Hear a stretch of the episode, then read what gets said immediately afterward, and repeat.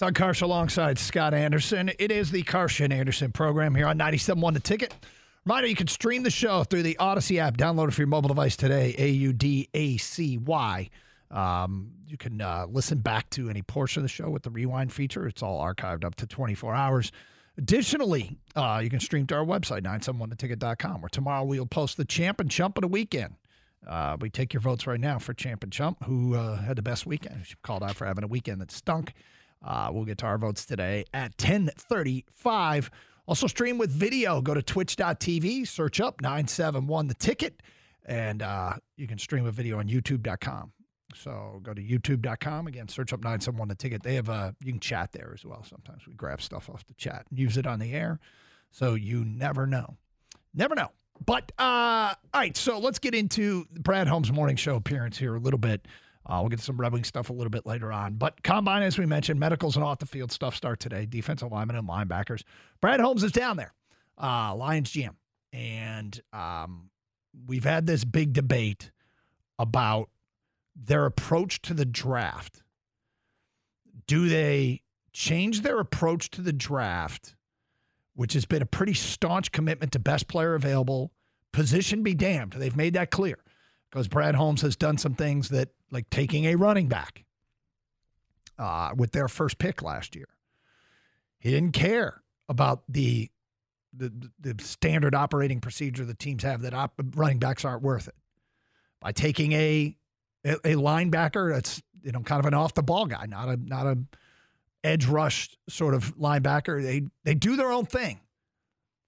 And we've heard him say a lot. We just go find football players. I just want football players. So does he change that approach? Because, hey, man, you got football players all over the place, but you have some screaming needs, and this team's trying to win a Super Bowl. Here's what Brad Holmes told the morning show. I, I, I mean, it it goes back to, I guess he hasn't wavered from the philosophy. He's going to take the football player and try to maybe get into needs a little bit more in free agency. Now, he talked about free agency a little bit later on, but that doesn't sound like a guy who's getting set to change his philosophy. No, and, and nor should he, because he's been successful building this team to where it is right now, doing what he's done. I think there's going to be some tweaks to it, but you, you look at when he talks about recency bias, absolutely, of course, we're looking at the team right now, and you see the the, the, the pending free agents on this team, and are going to fill this hole or not, and everybody's looking at that, and and it will change because, as you said, a free agency, and I think even the guys addressed that right after that the comment. Well, I mean, you know, the needs will change, mock drafts will change because you'll fill some of those needs with with free agents, but you know, with free agency, what you get over the draft is known commodities you get guys that have played in the league. You already know whether or not they can perform at the highest level as opposed to, you know, projecting that they can do it based on interviews and, and film from college. There's a big difference with the certainty of the player you're getting in free agency versus the, the certainty of the player you're getting through the draft. But they're both obviously very important in building this team. I feel like Brad Holmes has his roster laid out and I'm, I'm and, and again, this is my interpretation of how this man wants to operate. He's got his 53 man in mind. Like in the offseason, you can have up to 90 guys under contract. And I feel like if he sees a guy who's like the 49th man on the 53 man roster, it says, wait a sec. I can get better at that 49th spot with using this draft pick to get better at spot 49. He's going to do it. Yeah. Like, even if even if you know we get excited about the top of the roster, wow, Chris Jones, would Chris Jones fit it? You know, how would or you know, hey, they need a defensive end, right? They need another defensive end. I think Brad Holmes looks at the 53, 1 to 53, and says, Can I get better at one, two, three, four, all the way down to 53? And if he can get better with a guy at 53, he's going to take a guy that gets him better at 53. And that might seem silly, but every time he talks, I think he's trying to get better at 53 as much as he is trying to get better at one. I, I think if you were to look at this roster and like the roster he took over and the roster where it is now, and you see from numbers like 35 to 53, mm-hmm. how much better that part of the roster has gotten to the point now where you're like, the team has depth. They've got legitimate depth because these guys from 53 to 35 or 35 to 53 are just flat out better than what they were a few years ago.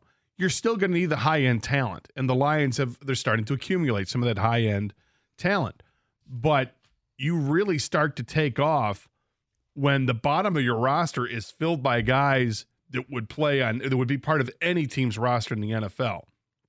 That you're no longer reaching to get guys that are, you know, off I don't want to say the scrap heap, but guys that, that haven't played in a long time or somebody else's practice squad and like, oh, we're so devastated. We have to go here and, and try to identify.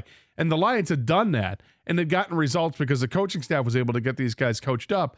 But over the last couple years, they've been able to upgrade those guys with players that make sense because it's just it's just better depth. You know, and it's funny you mentioned cycling through guys off the scrap heap for lack of a better term, which feels like the bottom 100 players in the NBA right now, 20 to yeah. 20 to 30 of them have been cycled through as Pistons, but you know, there are probably guys that we would have put 35 to 53 or 30 to 53 that started to make plays for them down the stretch like a Fatu Melifonwu probably worked his way from 35 to 53 into the top 30.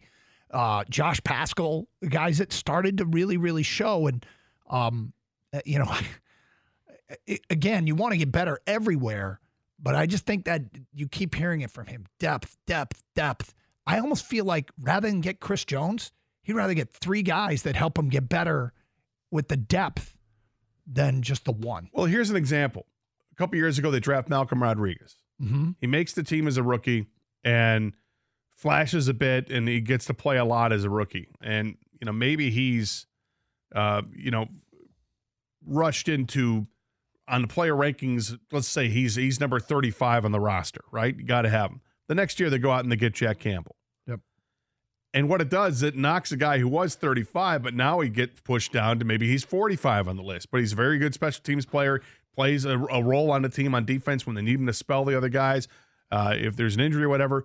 But that's the kind of thing that's going on.